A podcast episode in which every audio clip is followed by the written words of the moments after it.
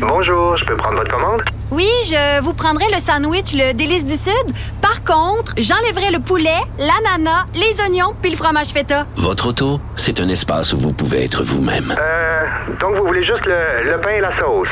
Oui, monsieur. Elle mérite d'être bien protégée. Et vous méritez d'être bien accompagné. Trouvez la protection la mieux adaptée à votre auto avec Desjardins Assurance et obtenez une soumission en quelques clics sur desjardins.com.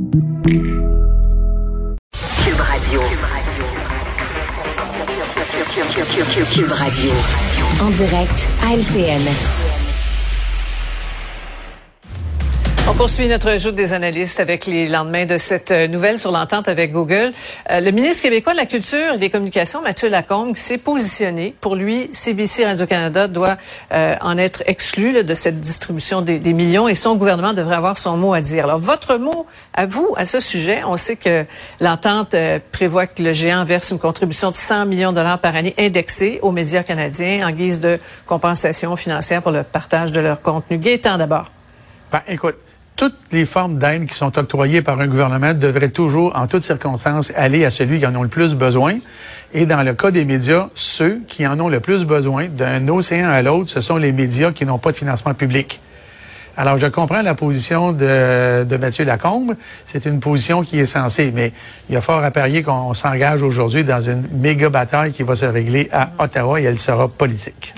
Paul? C'est pas facile pour la ministre euh, Pascal Saint-Onge. Elle était en entrevue avec euh, au bilan euh, hier soir. Je, ouais. je, lui ai posé la question, puis bon, qu'elle a euh, éludé. On, on, peut le comprendre. Ça, ça viendra dans, dans les règlements, mais c'est une question de fond parce que bon, en, en ce moment, ce, le 100 millions et c'est important pour sauver les médias en général, mais en même temps, ceux qui sont en crise, c'est qui? Ce sont les médias privés de, de Québécois à Bell Media, à, à Cogeco également, et dans le cas de Radio Canada, la question est légitime et elle se pose. Quand euh, un diffuseur public reçoit un milliard 200 millions avec CBC, bien évidemment, a de la publicité sur ses ondes euh, à la télé, vend des produits et va chercher des revenus indirectement, et aussi ne, ne fait pas de publicité à la radio, mais dans ses sous-produits, a de la publicité et va chercher le peu d'argent qui reste de, de, de disponible. C'est une question qui est, qui est légitime. Est-ce que Radio-Canada doit, oui ou non, euh, toucher une partie de, de ce fonds-là? Ouais. Marion, on a ici le, le, le, gouvernement caquiste et le Bloc québécois qui sont sur la, la même longueur d'onde. M. Blanchet qui croit que ce, ça doit être ouais. le cas. Là. Tant que CBC Radio-Canada reçoit des, des, sommes garanties par l'État canadien, ça doit être comme ça. Là. Je, me suis demandé, c'est quand même une position radicale que Radio-Canada touche à, zéro. Et je me suis demandé s'ils prenaient pas cette position-là parce qu'ils ont peur que du côté du gouvernement Trudeau, on soit tellement à l'autre extrême parce qu'on entendait des scénarios. Je suis 100% avec euh, quand il dit l'argent devrait aller à celui qui en a le plus besoin. Mais dans la vraie vie, c'est pas ce qui arrive. L'argent va à celui qui est le plus connecté politiquement pour aller la chercher. C'est comme ça que ça marche malheureusement dans la vie. Et dans le cas du Parti libéral du Canada, on s'entend que Radio-Canada, CBC a d'excellentes entrées, toujours eu des traitements là, très, très, très positifs. Puis quand il y a eu des programmes, il allait chercher la plus grosse part. Puis moi, j'entendais des scénarios il y a pas longtemps où euh, Radio-Canada irait chercher plus de la moitié des fonds. Donc on mettrait des critères où Radio-Canada irait chercher plus de la moitié des fonds. Alors là, on dit zéro peut-être pour arriver à quelque chose de raisonnable. Euh, J'ose espérer qu'on fera pas encore le coup de dire on redonne tout l'argent à celui qui vit déjà de subventions, là, qui est déjà une société d'État. Et là, ça va être intéressant de voir la position de, des conservateurs avec Pierre Poilievre, qui, qui n'est pas exactement en amour, au moins avec CBC. oui, oui, oui, exactement. Bien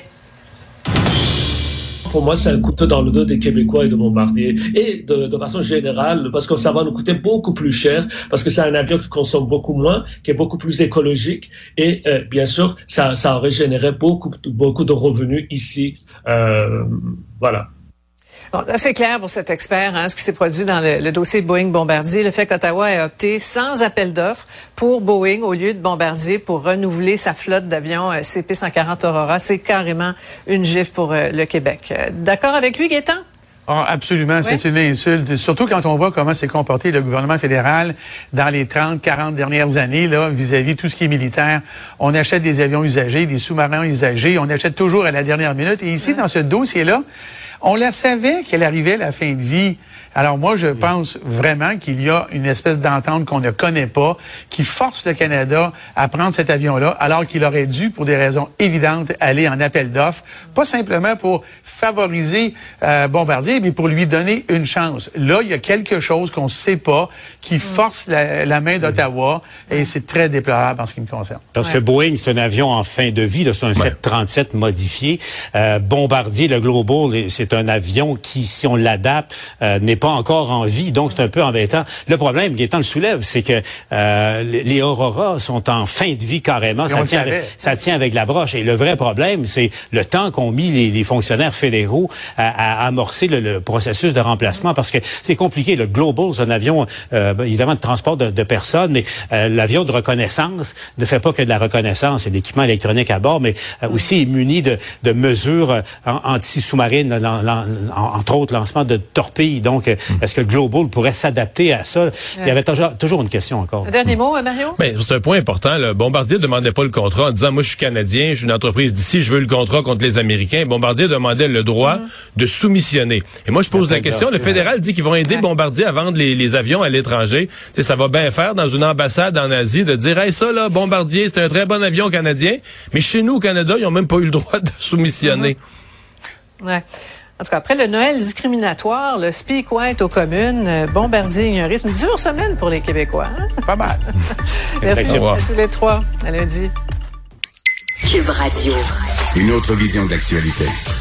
Ah, voilà ce qui complète l'émission de ce jour. Merci d'avoir été euh, des nôtres. On vous donne rendez-vous pour une autre, la dernière de la semaine, demain, 15h30. Salut.